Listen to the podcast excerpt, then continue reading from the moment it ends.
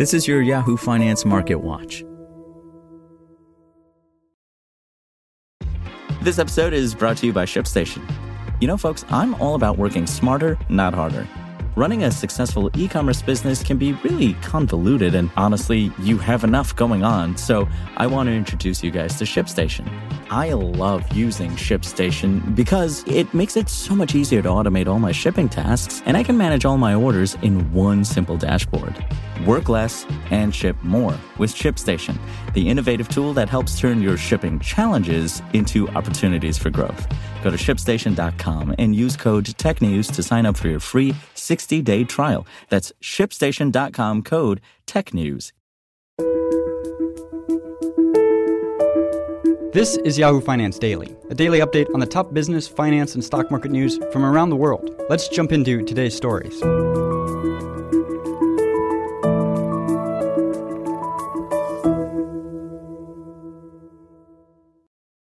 U.S. stocks finished mixed Thursday, highlighted by a vault upward by tech stocks following the Federal Reserve's latest interest rate hike and ahead of another batch of earnings from the industry's biggest players. The technology-heavy Nasdaq Composite soared by more than 3% at the close.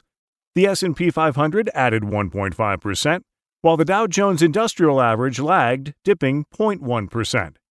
The moves continued a Wall Street rally that began Wednesday following the Federal Reserve's highly anticipated rate hike to 25 basis points, which represented another slowdown in its inflation fighting campaign. Chairman Jerome Powell's upbeat comments on the state of inflation moved markets higher. The Fed's decision follows recent economic data that shows more evidence of decelerating inflation over the past few months, though Powell stressed the Fed campaign is far from over. The next major event on the macroeconomic front is Friday's January jobs report, which will be critical for investors to further assess if there's evidence of an easing labor market. December's jobs report showed that the labor market remains strong as employers added a robust 233,000 jobs for the month and an average monthly increase of 375,000 throughout last year. The number of Americans filing new unemployment claims fell to 183,000 for the week ended January 28th, the Labor Department said on Thursday, down from 195,000 expected by economists. Tech stocks continued to power the post Fed rally on Thursday. Meta Platforms soared after reporting fourth quarter results that topped revenue expectations while delivering a $5 billion expense cut. It also announced a $40 billion stock buyback. Shares of the social media giant surged more than 23%.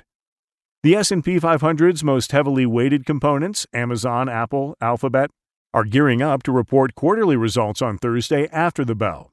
All were up at least 3% in Thursday trading. Merck & Company posted better than expected fourth quarter earnings but forecasted softer near-term profits, sending shares lower on Thursday. The company reported adjusted earnings at 162 per share, down 10% from the same period last year but up from the consensus estimates of 154 per share. Merck said revenue rose 2% to $13.83 billion against the forecast of $13.67 billion. Separately, Eli Lilly reported stronger than expected fourth quarter earnings Thursday and lifted its full year profit forecasts. Eli Lilly said adjusted profits for the quarter came in at 209 per share against consensus forecast of 178. Revenue fell 8.75% from last year to $7.3 billion, a slight miss of expectations of $7.33 billion. Overall, fourth quarter earnings season seems to be improving, noted Andrew Tyler, U.S. market intelligence team at JP Morgan. But he said the question remains will investors chase the soft landing narrative and the current rally? The tech results come as layoffs have become evident over the last few months in this sector, as firms, small and large, cut staff to reckon with their slowing growth following record profits during the pandemic. The total number of tech jobs slashed has been 41,829 within the last month, the highest across industries, according to a report from Challenger, Gray, and Christmas Incorporated.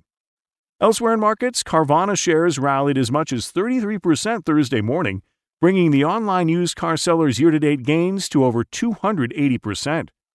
The proxy battle between Disney and activist investment firm Trian Management LP has another twist ahead of the next annual meeting. Disney blasted the activist investor, Nelson Peltz, his firm, and his son, Matthew Peltz, whom Trian is vying to be a possible alternate candidate on the board, on Thursday. Shares were up 3% following Disney's response. Meanwhile, overseas, the Bank of England followed the Fed in the U.S. by lifting interest rates by 0.5% to 4%, the highest level in 14 years. The increase from 3.5% was highly expected by economists. It's the bank's 10th consecutive rate hike as it continues trying to tame record high inflation. The European Central Bank, the central bank for the 20 countries that share the euro, raised interest rates by another half a percentage point to 2.5%, in line with market expectations. The next rate increase would be of the same size, the ECB said. For more live coverage of business, finance, and stock market news, please visit yahoofinance.com. We'll be back tomorrow morning with your daily update. So until then, thanks for listening.